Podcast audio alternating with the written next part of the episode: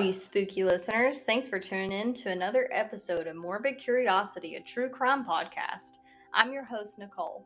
I'll be taking you through some of the most heinous, shocking, and morbid crimes, including, of course, the paranormal. Listener discretion is advised. Don't forget to check me out on Instagram at morbid period curiosity period TC podcast where you can find photos related to our cases, including crime scene photos on occasion, of course, with the exception of postmortem photos. Thank you for tuning in. Enjoy.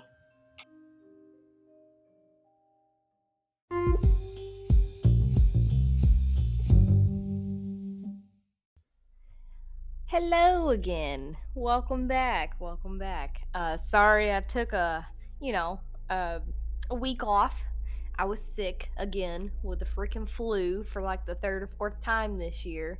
But your girl finally got her flu shot, so hopefully that won't happen anymore. you know? So I've never been so sick in my lifetime until I moved here to North Carolina. Um, Georgia's a whole nother animal, but I've never been this sick. So when I get sick, I get really sick. I was in bed for like a whole week.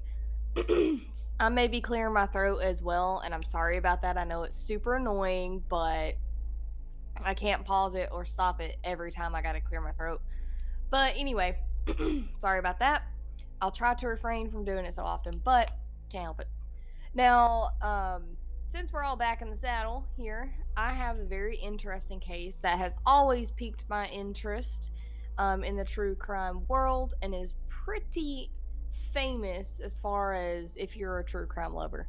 And I'm talking about Elizabeth Short, aka the Black Dahlia. Now, yes, this gets covered a shit ton by all crime podcasts, but I have some really interesting information for you guys. This is going to be a good good chunk of time. Um, I'm gonna say probably over 40 minutes for an episode. Could be wrong. I'm just I'm guessing. But yeah, we got a lot to cover, so we're gonna get into it. You know, grab your snacks, grab your drinks, go to the bathroom, do what you gotta do, and let's get into it.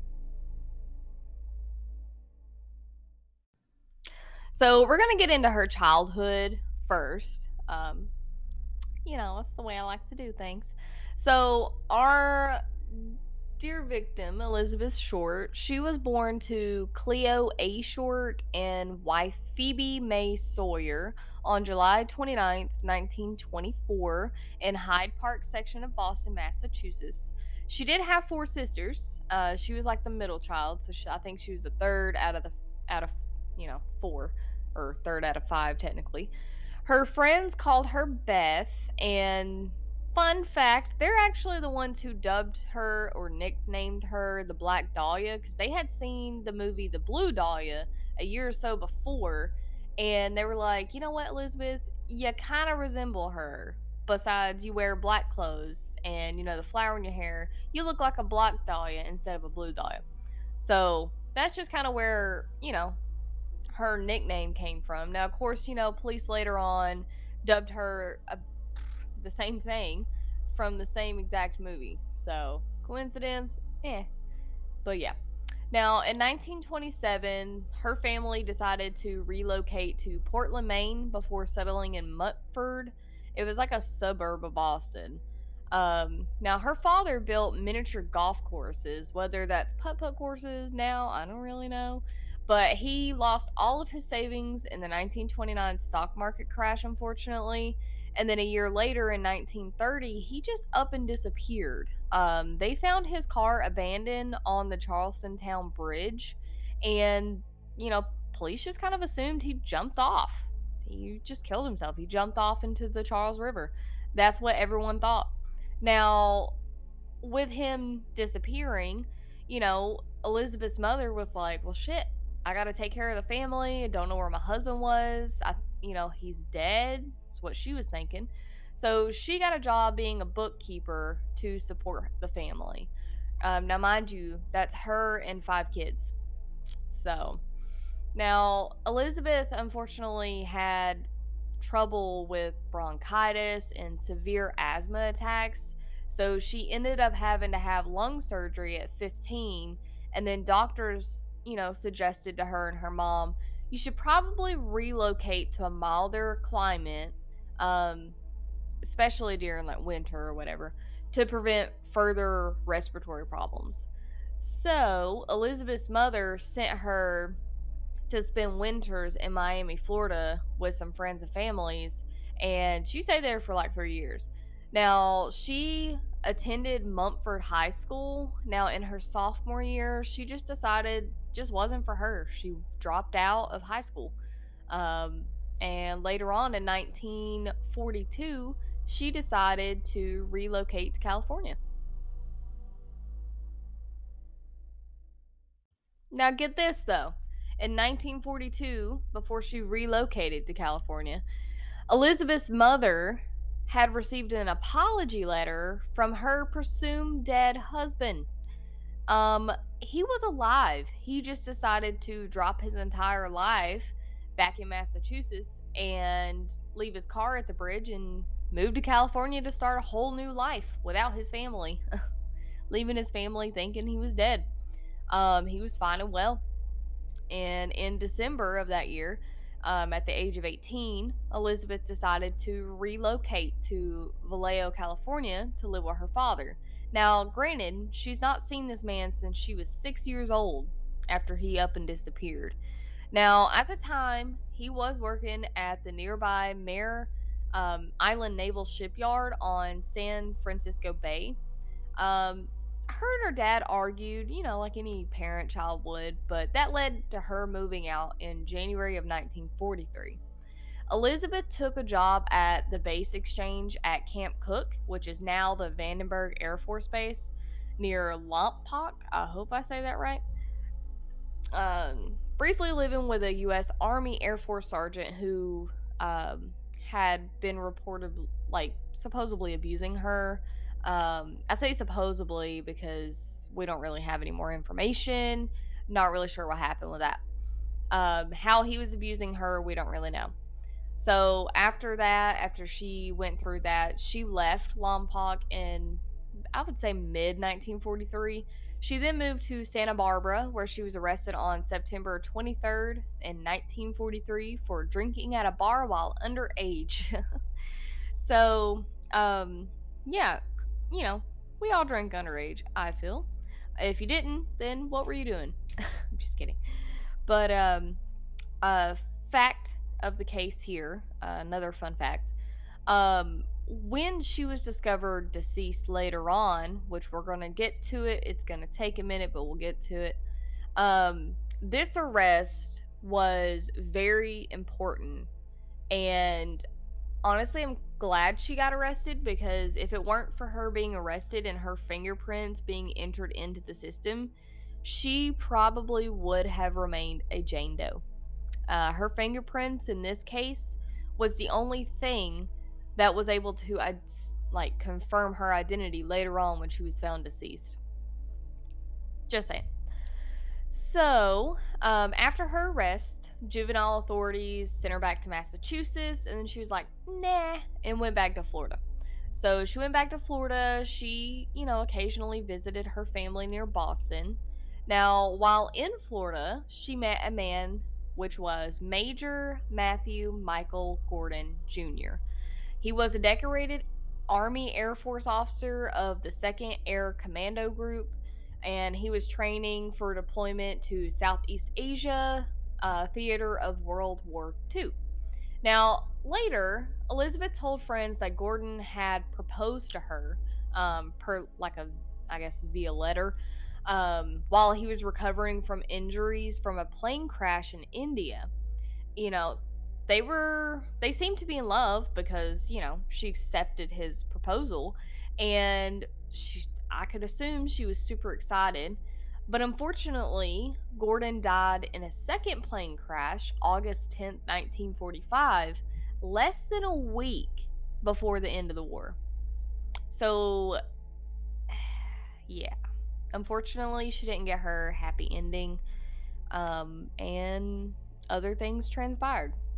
So, July 1946, Elizabeth then relocated to Los Angeles to visit Army Air Force Lieutenant Joseph Gordon Fickling, who was an acquaintance from Florida and was stationed at the Naval Reserve Air Base in Long Beach. Elizabeth spent about like six months of her life in Southern California, mostly Los Angeles area. Um, shortly before her death, she had been working as a waitress, and she even rented a room behind the Florentine Gardens nightclub on Hollywood Boulevard.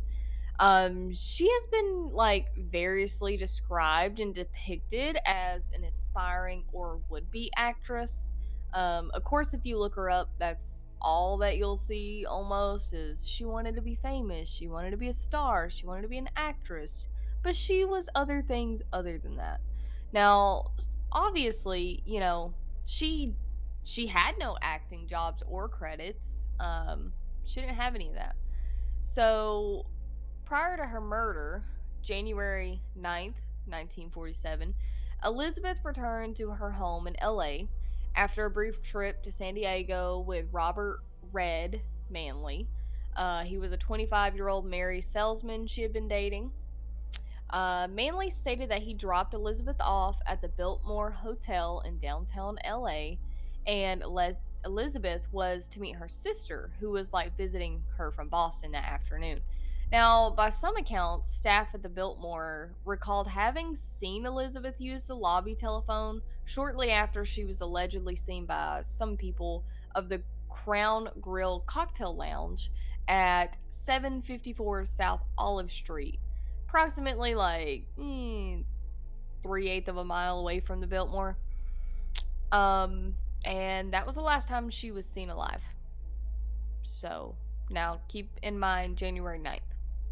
Uh, after that, we don't really have any like reports or anything um, that I could find saying she was seen. Besides that, I could be wrong, but that's just what I found. Now, on the morning of January 15th, 1947, Elizabeth's naked body, mind you, severed into two pieces, was found on a vacant lot on the west side of South Norton Avenue. It was midway between the Coliseum Street and West 39th Street in the neighborhood of Leimert Park.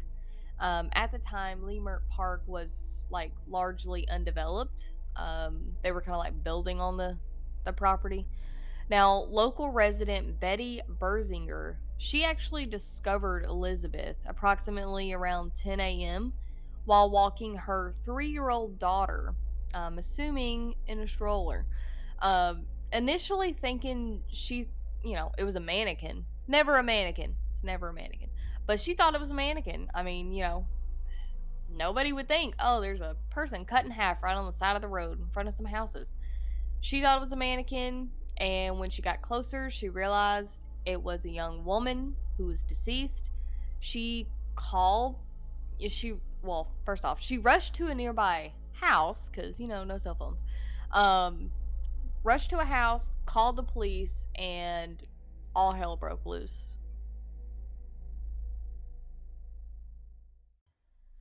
Elizabeth's severely mutilated body was completely severed at the waist, drained completely of her blood, leaving her skin like a pallid white, like just, you know, pale.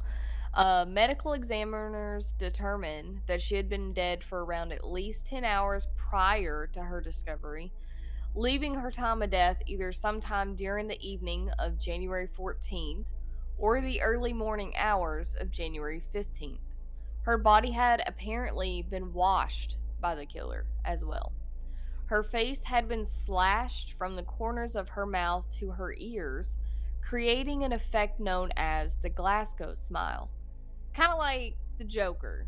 Um, I'm not trying to be rude, but that's if you need to imagine it, that is how her face was cut.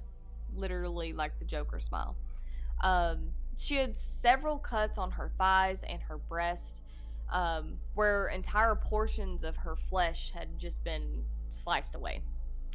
The lower half of her body was positioned a foot away from the upper, and her intestines had been tucked neatly behind her buttocks. Her body had been posed with her hands over her head, her elbows bent at right angles, and her legs spread apart. Now, upon the discovery, a crowd of passerbyers and reporters began to gather. LA Herald Express reporter Aggie Underwood was among the first to arrive at the scene and took several photos of her body and the crime scene. Near her body, Detectives located a heel print on the ground amid the tire tracks, and a cement sack containing watery blood was found nearby. Now we're going to get into the autopsy and her identification. So, if you've never seen or read the autopsy report, um, we're about to learn some stuff that I even I didn't know.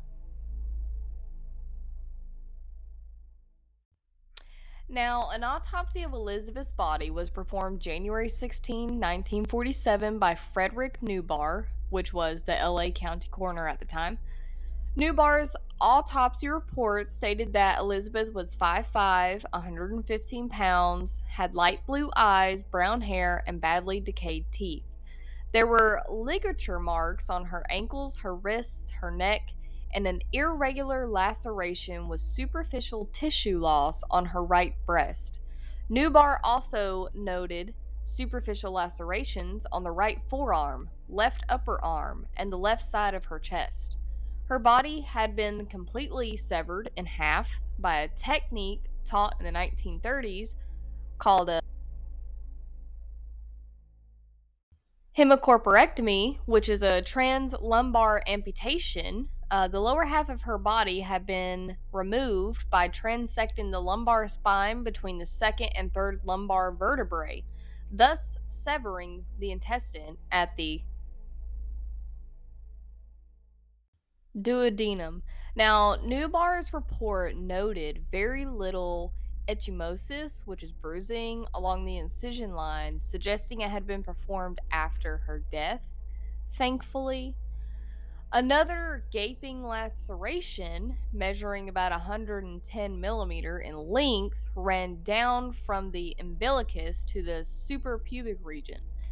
The lacerations on each side of the face, which extend from the corners of her lips, were measured at least three inches.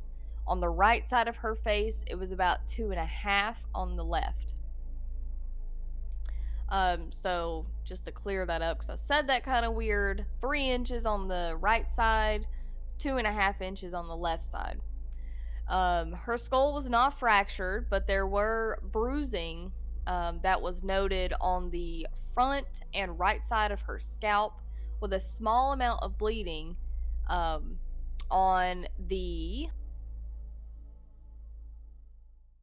subarachnoid space on the right side, consistent with blows to the head. Uh, the cause of death was determined to be hemorrhaging from lacerations to her face and the shock from the blows to the head and face.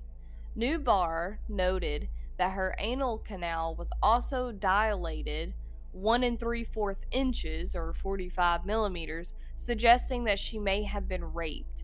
Samples were taken from her body testing for the presence of sperm, but the results came back negative. Elizabeth was identified only after her fingerprints were sent to the FBI via Soundphoto, a device which transmitted images by telephone and was normally used for news photographs. Elizabeth's fingerprints were on file only from that underage drinking accident in 1943. Immediately following her identification, reporters from William Randolph Hearst's LA Examiner contacted her mother, Phoebe Short, in Boston and told her that her daughter had won a beauty contest. How mean is this, first off? Okay.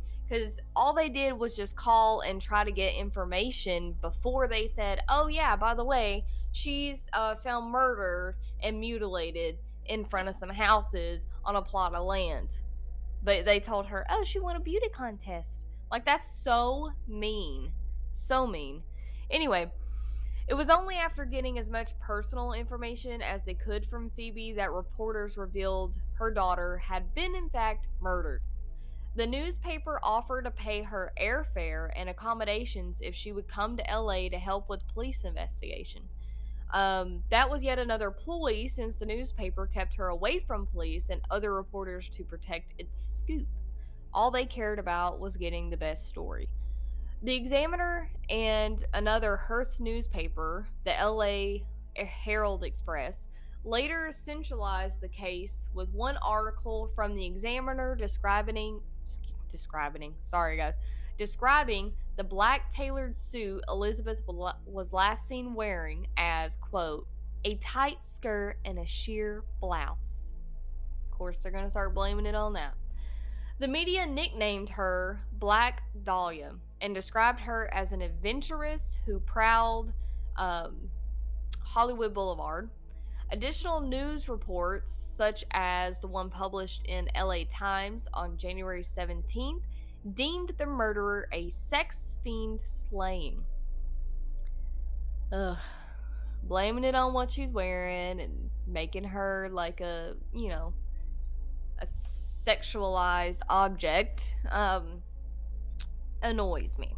But they do it to most of us ladies. Um, so, it's the way the cookie crumbles around that time and around now. Let's get into uh, investigation period. So on January 21st, 1947, a person claiming to be her killer placed a phone call to the office of James Richardson, who was the editor of the Examiner, um, congratulating Richardson on the newspaper's coverage of the case. And he stated he planned on eventually turning himself in, but not before allowing police to pursue him just a little further. Additionally, the caller told Richardson to, quote, expect some souvenirs of Beth Short in the mail, end quote. On January 24th, a suspicious envelope was discovered by the U.S. Postal Service worker. Um, the envelope had been addressed to the Los Angeles Examiner and other Los Angeles papers, with individual words that had been cut out and pasted from newspaper clippings. Additionally, a large message on the face of the envelope read, quote, Here is Dahlia's belongings. Letter to follow. End quote. The envelope contained her birth certificate, business cards, photographs, names written on pieces of paper, and an address book with the name Mark Hansen embossed on the cover. The packet had been carefully cleaned with gasoline, similarly to Elizabeth's body, which led police to suspect the packet had actually been sent by the killer. Despite the efforts to clean the packet, Several partial fingerprints were lifted from the envelope and sent to the FBI for testing. However, unfortunately, the prints were compromised in transit and thus could not be properly analyzed. Let's take a moment to sigh on the shoddy police um, police work. Because how are you going to compromise very important evidence on a horrific crime, taking it to the FBI. Come on. It could have been solved like so long ago. It wasn't even funny. Um yeah. Anyway, the same day the packet was received by the examiner, a handbag and a black suede shoe were reported have been seen on top of a garbage can in an alley kind of close. Um, I would say about two miles from where her body had been discovered. The items were recovered by police, but they also had been wiped clean with gasoline, destroying any fingerprint evidence. Now, just because everything was wiped with gasoline, I kind of feel like they were actually parts of very important evidence that were destroyed um, by the killer. I kind of feel like all of that was indeed left by the killer. You know what I mean? Um, March the 14th, an apparent suicide note scrawled in pencil on a bit of paper was found tucked in a shoe in a pile of men's clothing by the ocean's edge at the Foot Breeze Avenue, Venice. Um, the note read, quote, To whom it may concern, I have waited for the police to capture me for the Black Dahlia killing, but have not. I am too much of a coward to turn myself in, so this is the best way out for me. I couldn't help myself for that or this. Sorry, Mary. End quote. The pile of clothing was seen by a beach caretaker who reported uh, the discovery to John Dillon, who was like the lifeguard captain at the beach. Dillon immediately notified Captain L.E. Christensen of West LA Police Station. Uh, the clothes included a coat, trousers, blue herringbone tweed, a brown and white t shirt, white jockey shorts, tan socks, and a tan moccasin leisure shoe, which was about like size 8. The clothes gave no clue about the identity of the owner whatsoever. So we don't know who the heck that belonged to. Um, not sure if that was a ploy to kind of throw off from searching for the killer. Um, not really sure. Now, police quickly deemed Mark Hansen, which was the owner of the address book found in that packet, a suspect. Um, you know, Mark was a wealthy local nightclub and theater owner. He had um, acquaintance at, you know, acquaintances at Elizabeth, who was like, uh, excuse me, let me rephrase. Had an acquaintance at whose home Elizabeth had stayed with friends. Words, words are hard. Um, and according to some sources, he also confirmed that the purse and the shoe discovered in the alley were in fact Elizabeth's. Now, Ann Toth, which was Elizabeth's friend and roommate at the time, told investigators that Elizabeth had recently rejected sexual advances from Mark and suggested maybe that's why he would kill her. However, he was cleared of suspicion in her case altogether. Now, in in addition to Mark being a suspect and cleared, the LAPD interviewed over 150 men in the ensuing weeks whom they have believed to be potential suspects. Now, Manley, who had been one of the last people to see Elizabeth alive, was also investigated, cleared of suspicion, and passed mul- multiple, multiple polygraph exams. Um, of course, you know, we don't really trust polygraph exams, but whatever. Uh, police also interviewed several people found listed in Mark's address book, including Martin Lewis, who had been an acquaintance of Elizabeth. Lewis was able to provide an alibi for the date of her murder. Uh, he was all the way in Portland, Oregon, so he was visiting family, his father in law, um, who was dying of kidney failure. Uh, he was cleared.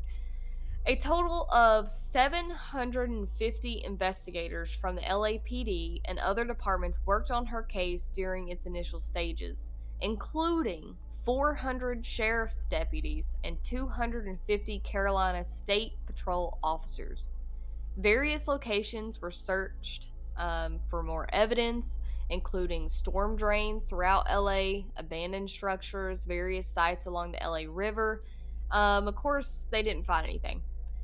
City Councilman Lloyd G. Davis posted a 10,000 reward for information leading police to her killer.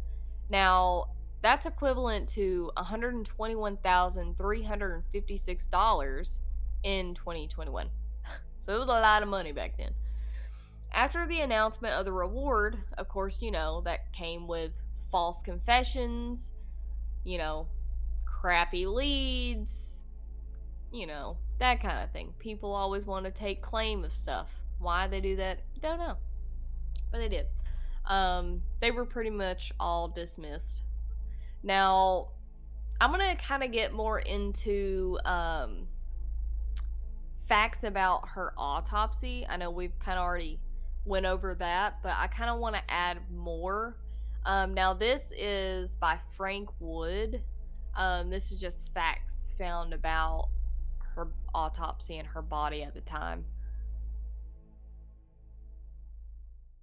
So this is like facts, myths, and um, that kind of thing. Kind of breaking that down.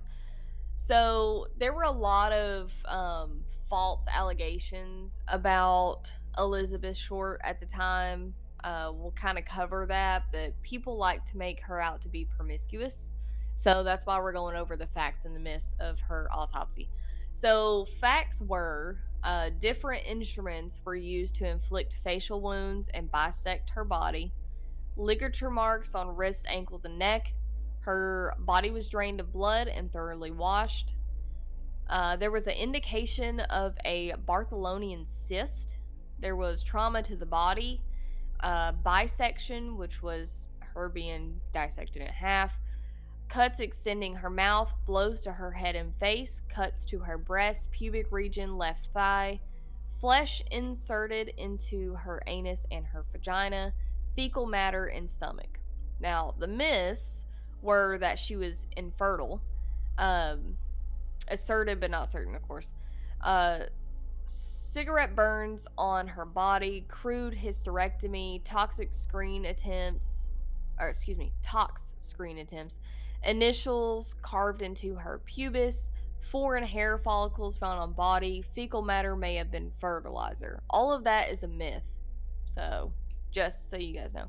Um, we've already kind of went over her cause of death, so yeah. Anyway, now let's get into the media response.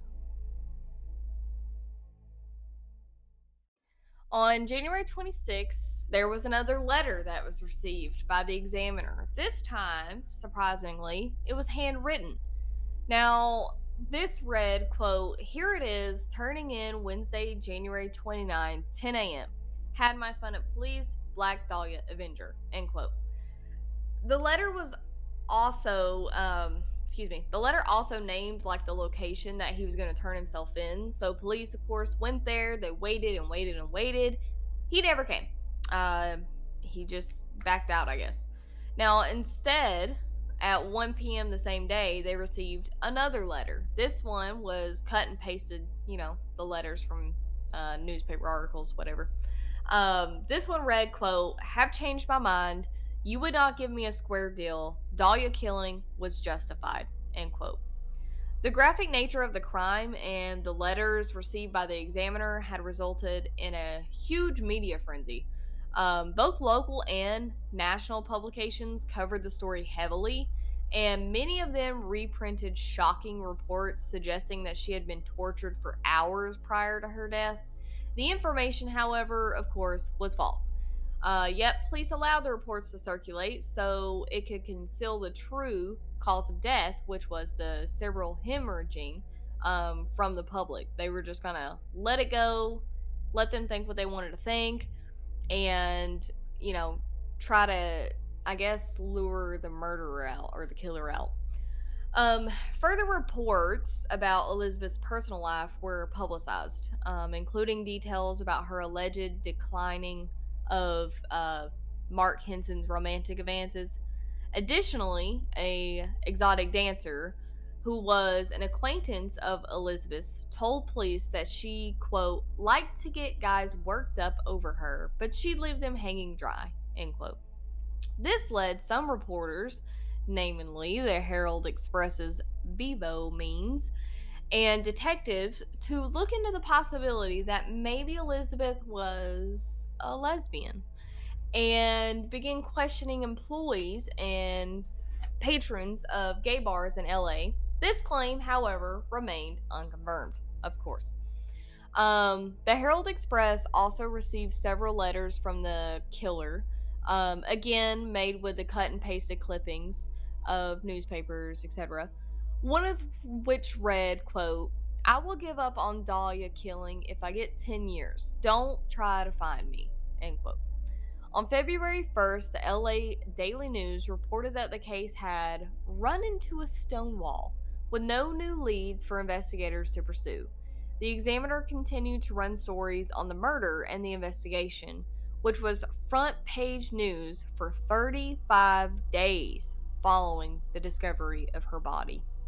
When interviewed, lead investigator Captain Jack Donahue told the press that he believed Elizabeth's murder had taken place in a remote building, or maybe a shack, on the outskirts of LA, and her body was transported into the city and then disposed of.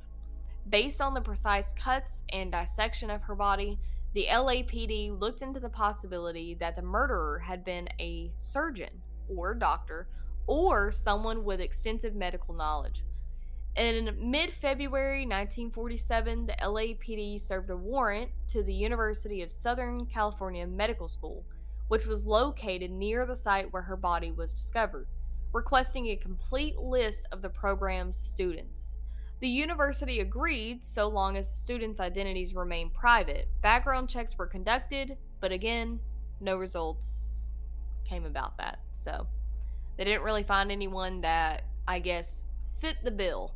So they tried, they investigated, but again, no avail. Now, by the spring of 1947, Elizabeth's murder had become a cold case, unfortunately, with very few new leads popping up. Sergeant Finis Brown, one of the lead detectives on the case at the time, blamed the press for compromising the investigation through reporters' probing of details and unverified reporting.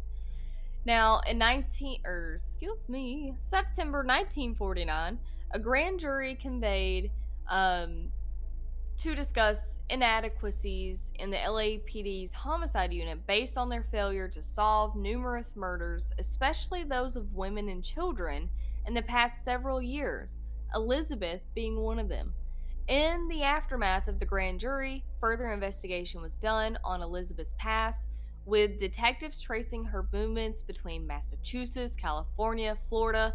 Also, interviewed people who knew her in Texas and New Orleans. However, the interviews did not provide any new useful information about the possibility of who her murderer was. Now, let's get into suspects and confessions here. Um, the notoriety of Elizabeth's murder had spurred a large number of confessions over the years. Many of them have been deemed false. During the initial investigation into her murder, police received a total of, get this, 60 confessions, mostly made by men, um, since that time, over 500 people confessed to killing her, some of whom had not even been born at that time of her death. Like, what irritates me, okay, we're gonna go on a little rant. What irritates me is you have this beautiful young woman who's just out here living her life, who's horribly, horribly mutilated and dumped naked mind you, in a freaking neighborhood, pretty much. And you're going to sit there and claim that you done this horrible crime. Like, what does that say about you and your mental state? You need some kind of freaking mental help. If you're going to sit there and say, yeah, I totally cut her up, I mutilated her body, and I left it in a neighborhood. Like, you're you're not okay. You're not okay. You need some kind of mental mental evaluation done on you because if you think or claim that you have done that, who's to say that you're not going to? Anyway, Sergeant John P. Um, of the St. John, uh, like a detective who worked the case up until his retirement, like he worked the entire time pretty much, uh, said, quote, it is amazing how many people offer up a relative as the killer, end quote. In 2003, Ralph Asdel, uh, one of the original detectives on the case, told the Times that he believed he had interviewed Elizabeth's killer, a man who was seen, uh, excuse me, with his sedan parked near the vacant lot where her body was discovered in the early morning hours of January 15, 1947. A neighbor driving by that day stopped to dispose of a bag of lawn clippings in the vacant lot when he saw a parked sedan. Allegedly, with its right rear door open, the driver of the sedan was standing in the lot. His arrival apparently startled the owner of the sedan, who approached his car and peered into the window before returning to his car and driving away. The owner of the sedan was followed to a local restaurant where he worked, but was ultimately cleared of suspicion.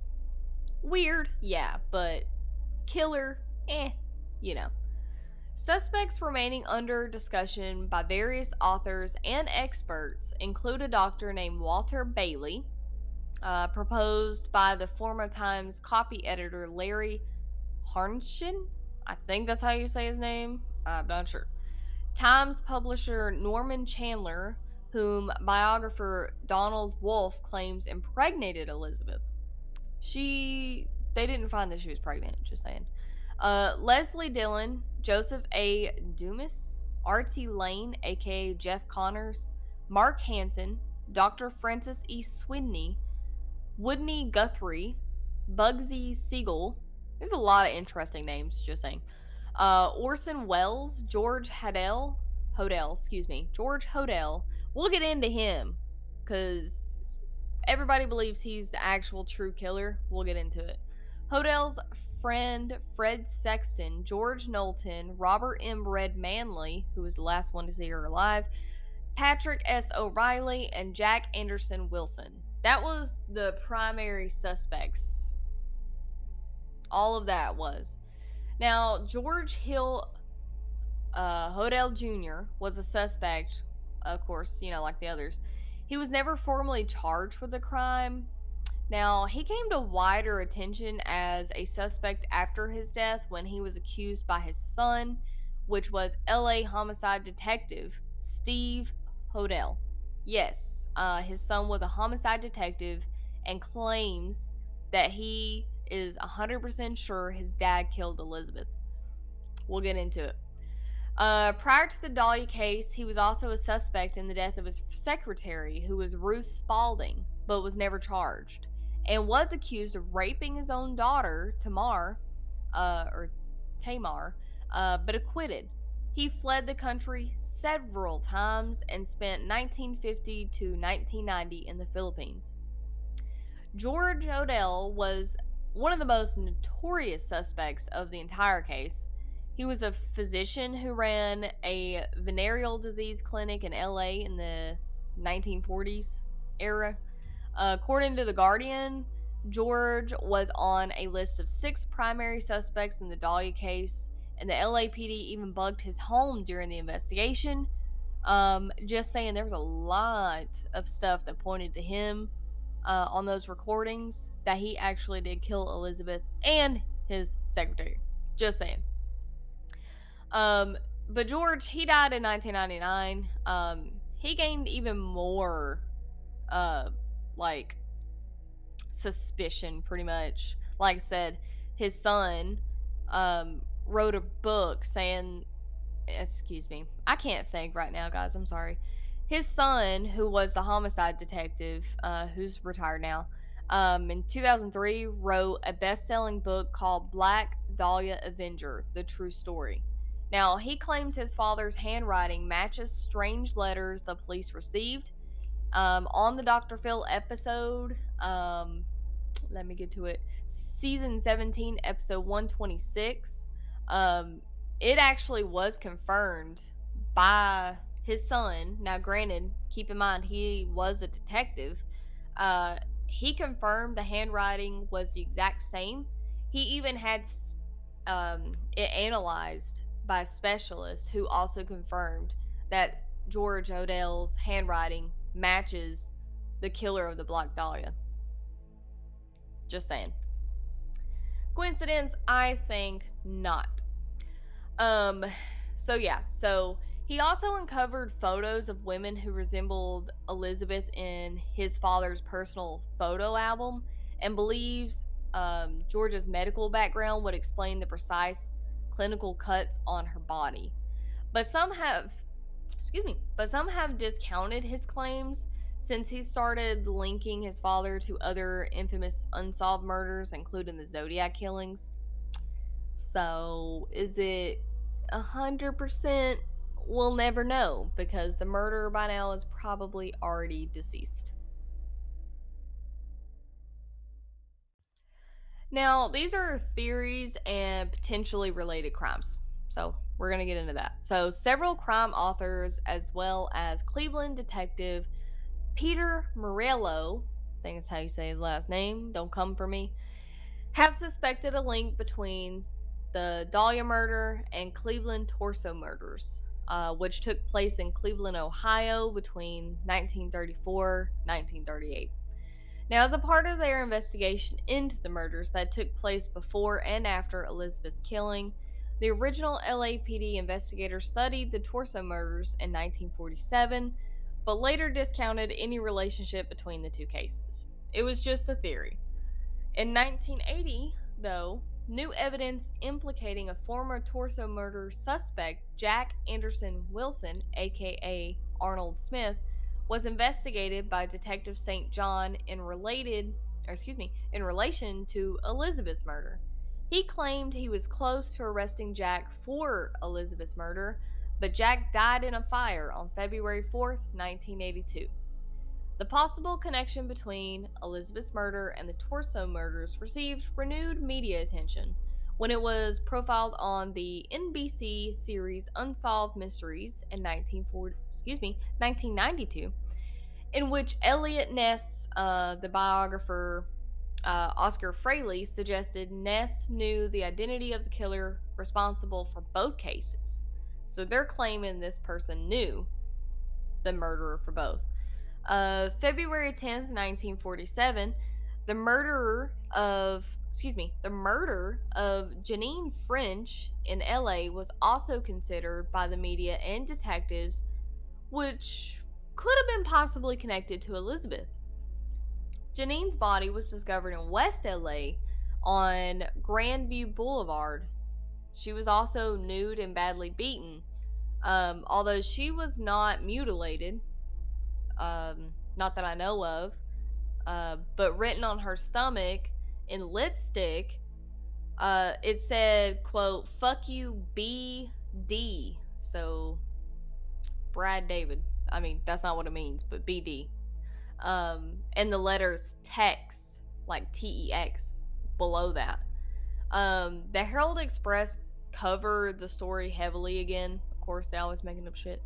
And drew comparison to the sh- to Elizabeth's murder less than a month prior they were like, oh, BD, that stands for Black Dahlia. That has to be it. Period. That's it. But, um, little did they know it was P as in Paul and D as in David, not B as in Brad and D as in David. So it was PD. So, in other words, police department, right? Fuck you, police department. That's what I thought. So, crime authors such as Steve Hodel, which is the son of George Hill Hodel, which was the primary suspect, and William Rasmussen have suggested a link between Elizabeth's murder and the 1946 murder and dismemberment of a six year old who was Susan, um, excuse me, Suzanne Deganan? So sorry if I said that name wrong. D E G N A N. Sometimes I get tongue tied. Um, that was in Chicago, Illinois.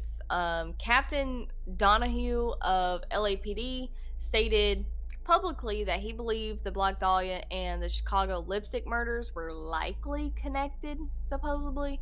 Now, among the evidence cited in the fact that Elizabeth's body was found on Norton Avenue, which was three blocks west of the um, Deegan Boulevard, um, Deegan being the last name of the girl in Chicago, there were also striking similarities between the handwriting on the Deegan ransom note that um, was similar to the Black Dahlia Avenger note. Both texts used a combination of capitals and small letters.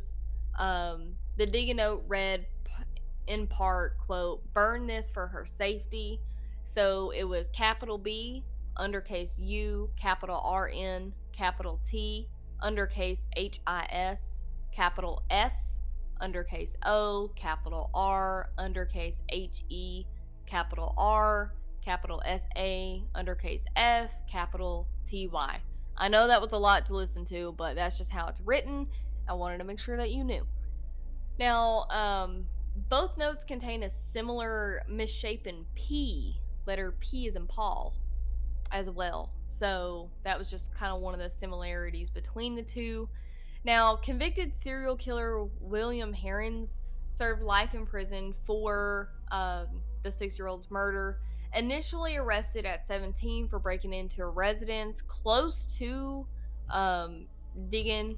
Now, Heirens claimed he was tortured by police, he was forced to confess, and pretty much just made a scapegoat for the murder because they needed somebody to blame. Now, you know, that happens. Uh, whether that happened in this case, not really sure. But after being taken from the medical infirmary at the Dixon Correctional Center on February 26, 2012, for health problems, he died um, at the University of Illinois Medical Center March 5th, 2012, at 83. So, whether he did stuff, you know, don't know. Additionally, Steve Hodel has implicated his father, George Hodel, as Elizabeth's killer, like 100%, right? Citing um, his father was a trained surgeon. Just saying.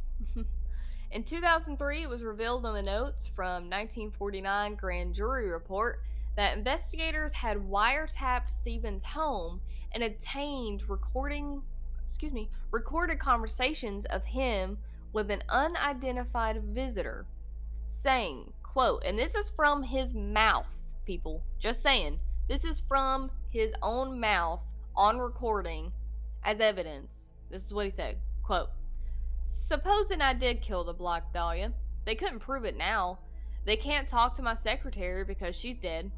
They thought there was something fishy. Anyway, now they have may have figured it out. Killed her. Maybe I did kill my secretary. End quote. Now, in 1991, Janice Knowlton, a woman who was like 10 years old um, at the time of Elizabeth's murder, claimed that she witnessed her father, George Knowlton, beat Elizabeth to death with a claw hammer in the detached garage of her family's home in Westminster. Now, she also made a book called, quote, this is kind of cringe, Daddy was the Black Black Dahlia Killer, end quote. Uh, that was the title in 1995 in which she made additional claims that her father sexually molested her. Now, we're not going to get into her being molested we don't have the whole story. We don't know anything about it. But um, the book was condemned as trash by her own stepsister, uh, Jolene Emerson, in 2004 and she stated quote she believed it but it wasn't reality. I know because i lived with her father for 16 years end quote. Additionally detective st john told the times that nolan's um, claims were not consistent with the facts of the case. Like there's no evidence that elizabeth was beaten with a claw hammer. And if she was i'm pretty sure her skull would have been fractured or you know like not to be graphic, but her face would have probably been caved in at some point. None of that was consistent with what was found with her autopsy. Um, John Gilmore's 1994 book, Severed The True Story of the Black Dahlia Murder, suggests a possible connection between Elizabeth's murder and that of Georgette Bauerdorf, a socialite who was strangled to death in her West Hollywood home in 1944. Gilmore suggests that Elizabeth's employment at the Hollywood Canteen, where Georgette also worked as a hostess, could be a potential connection between the two women. However, the claim that Elizabeth ever worked at the Hollywood Canteen has been disputed by others, such as the retired Times copy editor Larry Harnsinge. Can never say his last name. Um, the 2017 book, Black Dahlia Red Rose by Piu Eatwell, focuses on Leslie Dillon, a bellhop who is a former mortician's assistant. His associates Mark Hansen and Jeff Connors, and Sergeant Finis Brown, a lead detective who had links to Mark um, and was allegedly corrupt. Eatwell, you know, poses that Elizabeth was murdered because she knew too much about the men's involvement in a scheme for robbing hotels. She further suggests um, that Elizabeth was killed at the Astor Motel in LA, where the owner reported finding one of their rooms covered in blood and fecal matter on the morning Elizabeth's body was found. The examiner stated in 1949 that LA Police Chief William A. Worton denied the Flower Street Astor Motel had anything to do with the case, although its rival newspaper, um, the LA Herald, claimed that the murder took place there. Um, Eatwell is working on a TV documentary and a revised edition of her book due to uh, be released in the autumn of 2018. In 2000, Buzz Williams, a retired detective with the Long Beach Police Department, wrote an article for the LBPD newsletter, The Rap Sheet on Elizabeth's Murder. Williams' father, Richard F. Williams, and a friend, Con Keeler, were both members of the LA Gangster Squad investigation, um, who was investigating the case. Now, Williams Sr. believed that Dillon was the killer, and that when Dillon returned to his home state of Oklahoma, he was able to avoid extradition to California because his ex wife, Georgia Stevenson, was second cousins with Governor Adlai Stevenson II of Illinois, who contacted the governor of Oklahoma on Dillon's behalf. Yeah. So Con believed Mark was the killer, and he studied at a surgical school in Sweden. He had thrown elaborate parties attended by prominent LAPD officials, so he had connections. So, of course, he would get out of stuff, is what he's trying to say. Uh, Williams' article says that Dillon sued the LAPD for three million, but that suit was dropped. Um, Harnsinch disputes this, claiming that Dillon was cleared by police after an exhaustive investigation, and that the DA files positively placed him in San Francisco when Elizabeth was killed. So they were pretty much just like, eh, that's not that's not correct. So Harnsich claims uh, there was no LAPD cover up and that Dillon did, in fact, receive a financial settlement from the city of LA, but has not produced concrete evidence to prove that claim. So there was a lot of he said, she said, he did it, whatever, points, you know, the finger at everybody during the time after her, excuse me, after her death. People just wanted someone you know, to be blamed for, I guess. Kind of like any big murder story that happens, you know, police department are completely under pressure. I'm trying to use my words here, guys. I'm sorry. I've been recording for like three hours. Um, police departments are always under pressure by the families, by the community to just find somebody, to find the killer. They have to find that person. And a lot of times people can't just accept the fact that sometimes these people just vanish. You know? Like Jack the Ripper for instance. That was that was a horrendous crime back in the day. People wanted to know who the hell was killing these, you know, um, prostitutes. They wanted to know and they never were able to find somebody and they just had to accept that. Anyway, moving on, we're gonna go to like rumors and factual disputes, kind of get into that, and then we'll be almost done with the episode.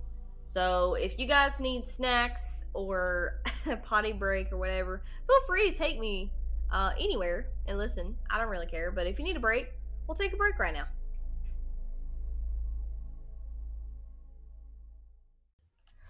So, numerous details regarding Elizabeth's personal life and death have been points of public dispute since, you know, the 40s. Um, eager involvement of both the public and the press in solving her murder have been created as factors that complicated the investigation significantly, resulting in a complex, sometimes inconsistent narrative of the events that actually happened. According to Anne Marie DiStefano, DiStefano, hope I said that right, of the Portland Tribune, many unsubstantiated stories have circulated about Elizabeth over the years. Quote, she was a prostitute, she was frigid, she was pregnant, she was a lesbian, and somehow, instead of fading away over time, the legend of the Black Dahlia just keeps getting more convoluted. End quote. That's what she said. Uh, Harsanich has refuted several supposed rumors and popular conceptions um, about Elizabeth and her murder, and also disputed the validity of Gilmore's book Severed, claiming the book is 25% mistakes, 50% fiction. Harsanich also examined the DA files. He claimed that Steve Hodel has examined some of them pertaining to his father, along with Times uh, columnist Steve Lopez. Um, and contrary to Eatwell's claims, the files showed that Dillon was thoroughly investigated and cleared and was determined to have been in San Francisco when Elizabeth was killed. Harsanich speculated that Eatwell either did not find these files or she chose to completely ignore them. Um, yeah. So that's pretty much all I got for investigation, for theories, for, you know, he said, she said kind of stuff.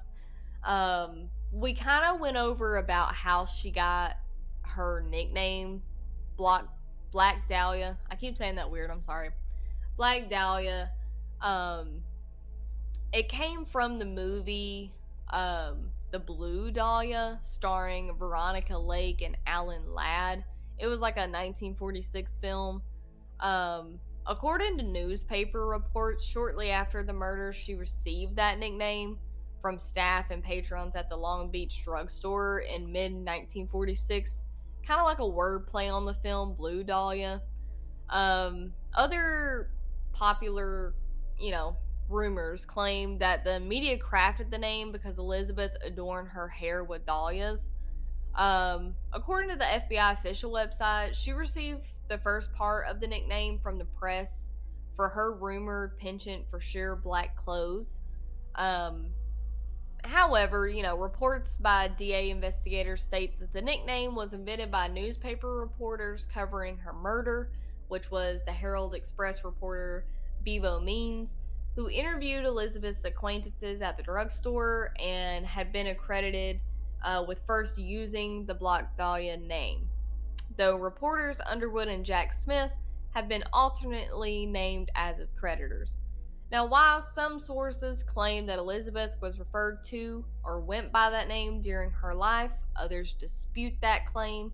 Both Gilmore and Harsanich agree that the name originated during Elizabeth's lifetime and was not a creation of the press. Harsanich states that it was in fact a nickname she earned from the staff of the Long Beach drugstore she frequented.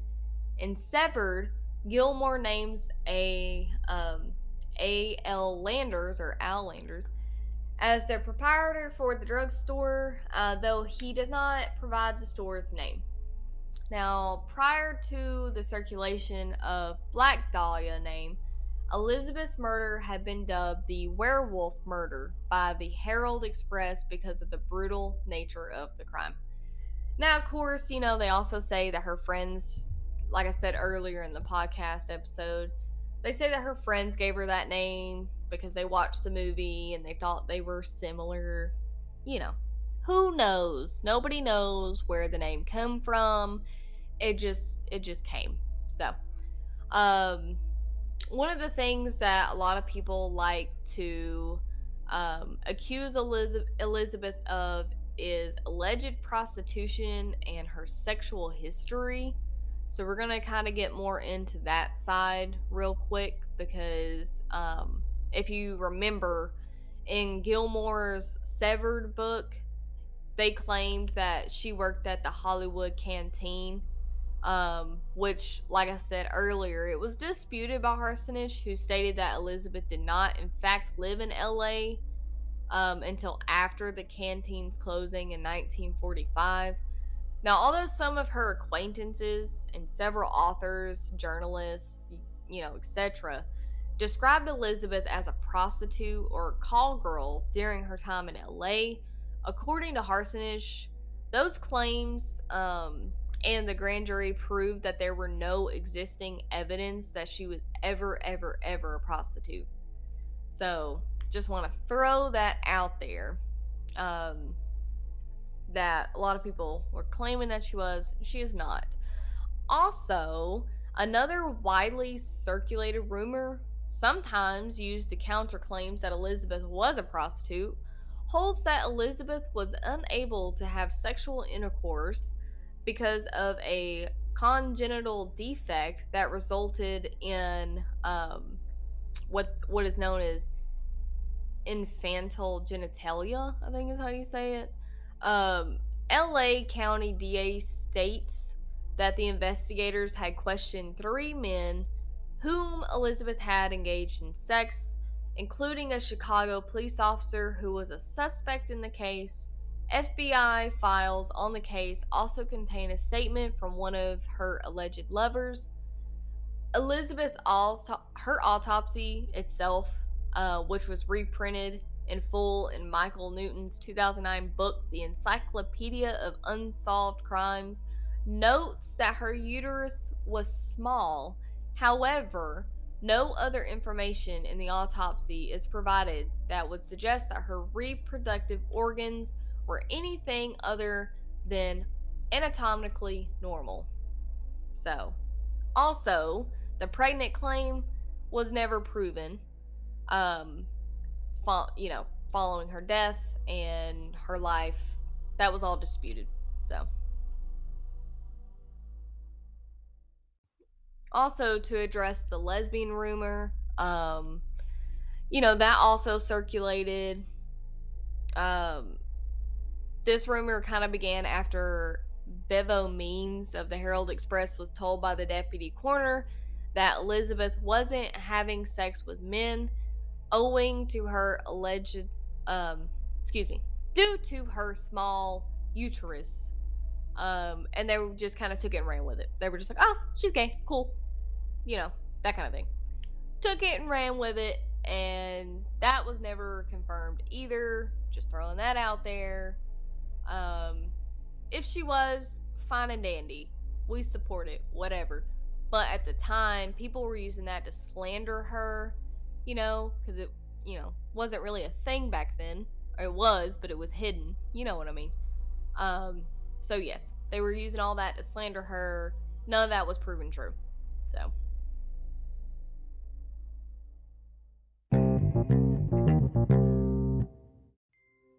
All right, guys, let's take a little break. Uh, go to the bathroom, get some snacks and a drink, do whatever you got to do. Uh, come back, and we're going to finish the episode.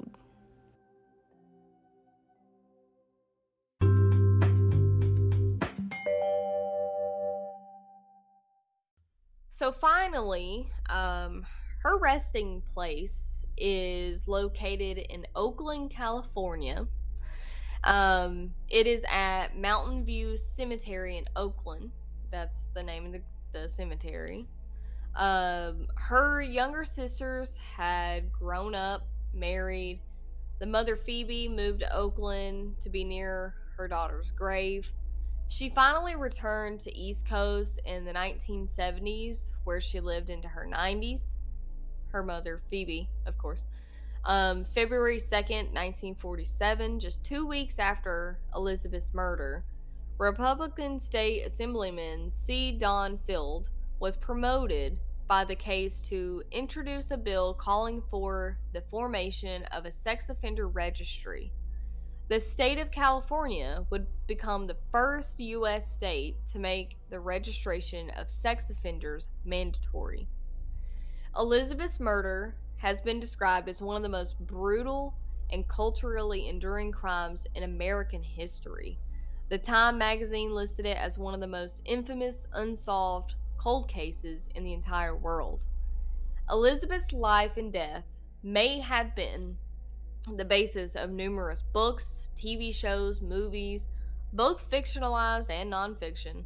Among the most famous fictional accounts of Elizabeth's death is James Ellroy's 1987, the novel The Black Dahlia, which, in addition to the murder, explored the larger fields of politics, crime, corruption, and paranoia in post war LA, according to cultural critic David M. Fine. Ellroy's novel was adapted into a 2006 film of the same name by director Brian De Palma. Elizabeth was played by actress Mia Kirshner both Ellroy novel and its film adaptation bear little relation to the facts of the case, though. Elizabeth was also portrayed in heavily fictionalized accounts by Lucie Arnaz in 1975 TV film Who is the Black Dahlia by Jessica Nelson in 4 um, episode 13 of Hunter and by Mina Suvari in the series American Horror Story in 2011. I love that show. Love that show. Um, also featuring Elizabeth in the plot line of the episode Spooky Little Girl, and again in 2018 with Return to Murder House. Um, yeah, so there was a lot, a lot of films, a lot of books, a lot of movies, just everything, of course, you know. Um, also, right before I started to record today, I just wanted to see if I could find any additional information about Steve Hodel, which was um, the son of George Hodel, um, the prime suspect in my mind. Um, which he was a prime suspect, but I I feel like all the evidence that he collected, I feel like George Hodel actually did kill her. But that's just a you know a theory. Um, this is just some of the some of the points that I pulled from um, season 17, episode 126 from Dr. Phil. Okay. I got I, I like Dr. Phil. A lot of people hate on him, but whatever. Um, this is just some of the points that George, uh, excuse me, that Steve said to Dr. Phil during the episode. So, um, 1949, uh, their mother had sent them to military academy, and that's when his sister Tamar had told the mother the dad had molested and raped her. That's when the father was arrested and charged with incest and child molestation. Of course, he was acquitted, like we said earlier. Um, Steve and some experts, because you know, Steve Hodel is a, or was a, because he's retired, he was a LAPD detective, um, homicide detective. Like he knew his shit, okay? He has connect excuse me. He has connections and can get shit figured out, you know, by his best abilities. Um the handwritten notes that were sent by the killer um that were, you know, cleaned in gasoline um were confirmed and identified from Steve Hodel saying, Yes, that is my father's handwriting, and by anal- like handwriting analysis experts, they were confirmed.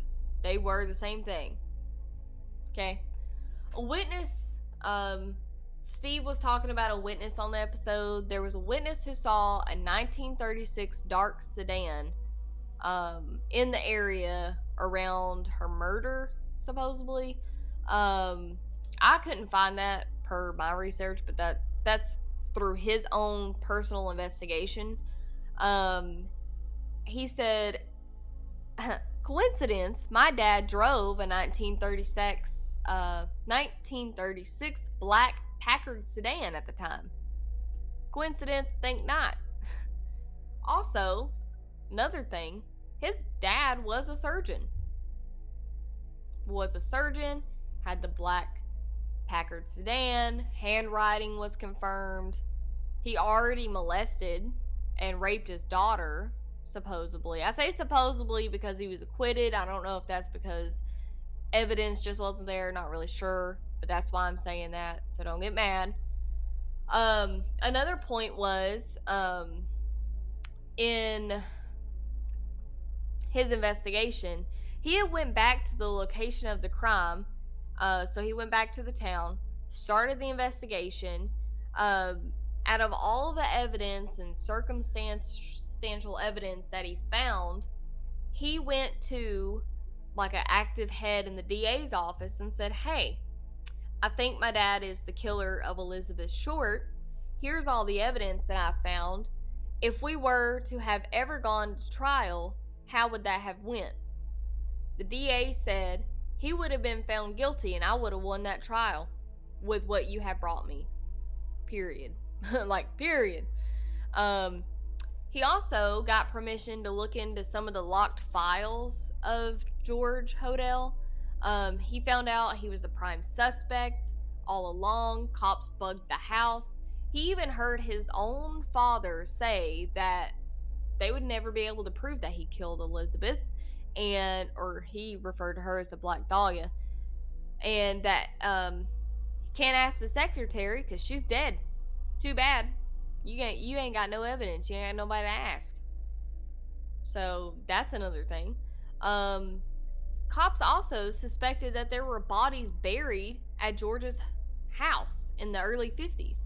Um, Steve had the chance to meet with a cadaver dog named Buster. He was so cute. You should look him up. And his handler in 2012 and 2013, back to back, and searched the Franklin house, which is what it's called where his dad lived. The dog alerted them to four different spots in the house, including the basement. They took soil samples, all four areas, and it came back positive for human remains. Now, mind you, they also think George Hodel was a serial killer, and not only did he kill Elizabeth, but he killed his secretary and many others. This was never proven, but circumstantial evidence says that's more than likely correct. Um, November 2018, Steve and Dr. Voss went back to the house.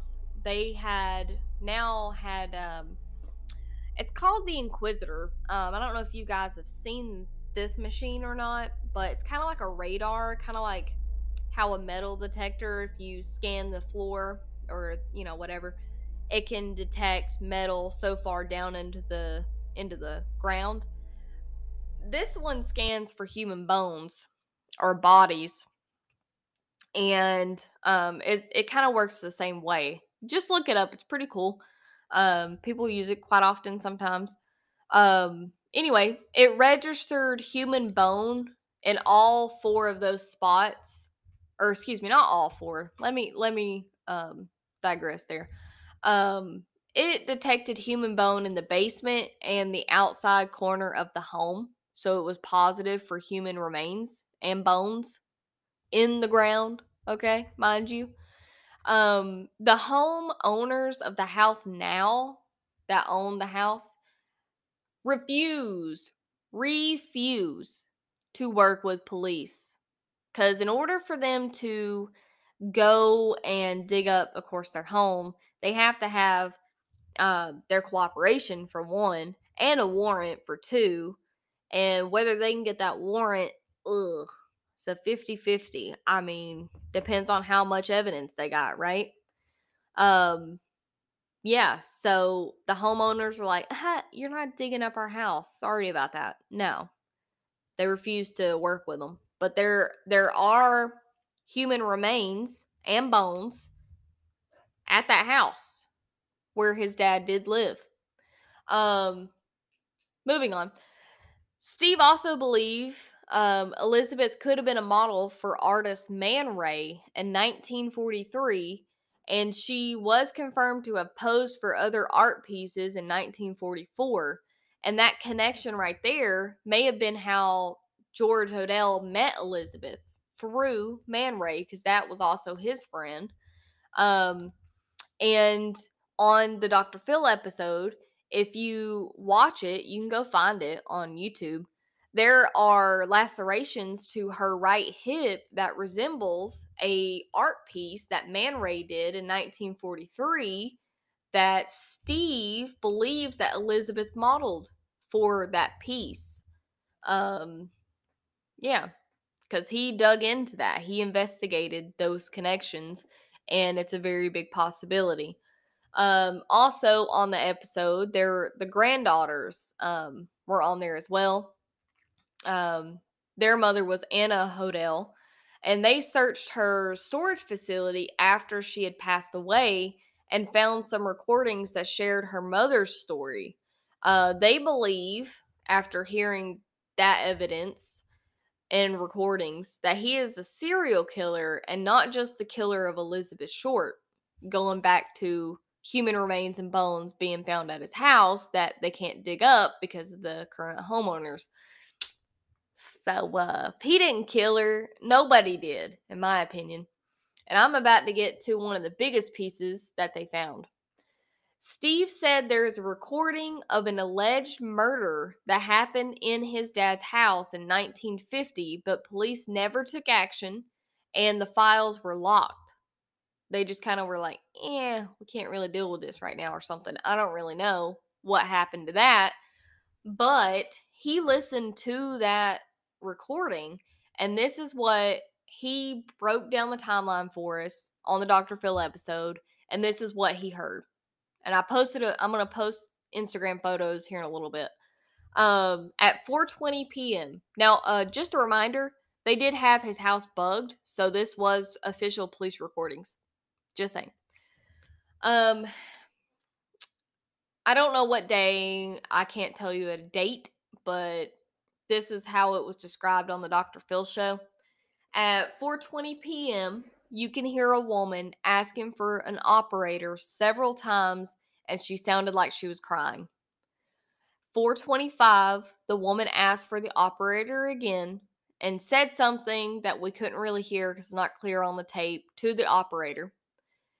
Uh, hours later, 8:20 p.m., it sounded as though two men came down the basement steps, entered the basement, and began digging. Uh, now, just a reminder human remains were positive for the basement, and bone fragments were positive for the basement. And the dog alerted to a spot in the basement. Coincidence? I think not. Uh, something was referred to, quote, not a trace, end quote. So the men were digging and they said not a trace. And it appeared as though a pipe was being hit. Five minutes later, at 8:25, a woman screamed, like a blood curdling scream. 8:27, she screamed again, and then nothing. Now, is this the human remains the machine picked up? The soil test came back positive for, and now our little cool little dog Buster alerted to? We'll never know unless we can get into the house to um, excavate the remains. We don't know. Um, I don't really think it's a coincidence. I believe, just in my um, hearing the evidence of his own son, who is a 24 plus year veteran of being a homicide detective uh, and police officer and whatever else he had done in the police department, him collecting evidence on his own father, him calling his own father a monster and a murderer and a potential serial killer. I feel like Steve Hodel sold um, to me personally that George Hodel did in fact kill Elizabeth Short and probably many other women. Um, will that ever be confirmed? Probably not to 100%, but just based on your own listening to this podcast, and if you go and watch all of the documented evidence of Steve Hodel's investigation, the Dr. Phil show, and whatever else he appeared on, you can make your own, um, you know, conclusion. And my conclusion is that he is guilty. And that is all I have for our Elizabeth Black Dahlia uh, episode today. I hope you guys uh, enjoyed the episode. Sorry it was delayed. I had the flu again. Hopefully that will not happen again. And we will, in fact, have another episode on next Monday. And then we'll go back to our routine of every other week. Um, but yes, go check out Instagram. I am going to be posting photos related to um, our Black Dahlia case. Um, there are going to be some. I know I always say that we're never going to post photos of the deceased victims. But I think it's important to see at least where she was found. Um, so I have censored the photos. Um, you literally can't see anything besides her hands and her feet. If you want to look at the full crime scene, you're welcome to go to Google, but I will not be posting any photos like that of our victim without them being heavily censored, just so you can get an idea of like how close this was to like houses and stuff. Because, you know, they say it was a, a lot, but it was literally directly across the street from houses. Anyway, so there's a lot of Instagram photos. Also, we have the Facebook group. Feel free to join the Facebook group. I do updates there. I post stuff there. It's just a good thing to, you know, become a part of our community. We have like 1.2 thousand followers on its uh, Facebook now. Excuse me. And as far as Instagram goes, I think we have reached uh, 148 followers. So, yeah, join us on both, and I will see you next Monday.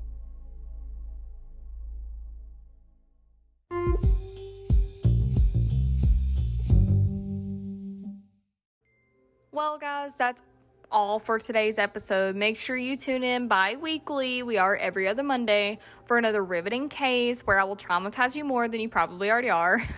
so, thank you for listening. Uh, don't forget to check out the Instagram at morbid period curiosity period TC podcast for photos related to each case that I cover. Feel free to send me spooky, crazy stories or case suggestions at morbidcuriositytcpodcast at gmail.com. And don't forget to rate the podcast on Spotify and Apple Pod or whatever you're listening to us on. Um, I do appreciate all you spooky listeners. Please stay kind, stay spooky, and for the love of God, don't murder anyone.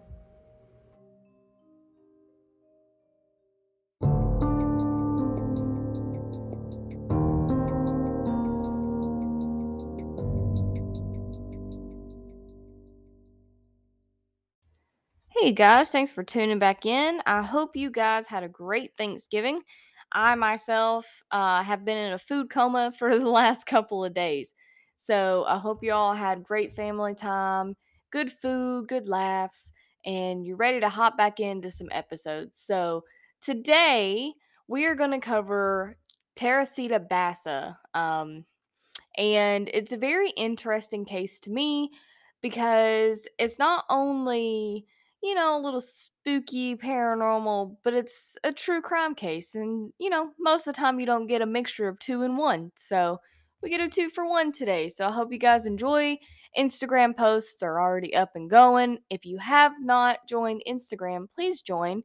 We have about 148 followers on Instagram, uh, 1.2K on Facebook and I'm just trying to expand. So please share, please like, please comment, rate um, the podcast, and let's get into it, guys.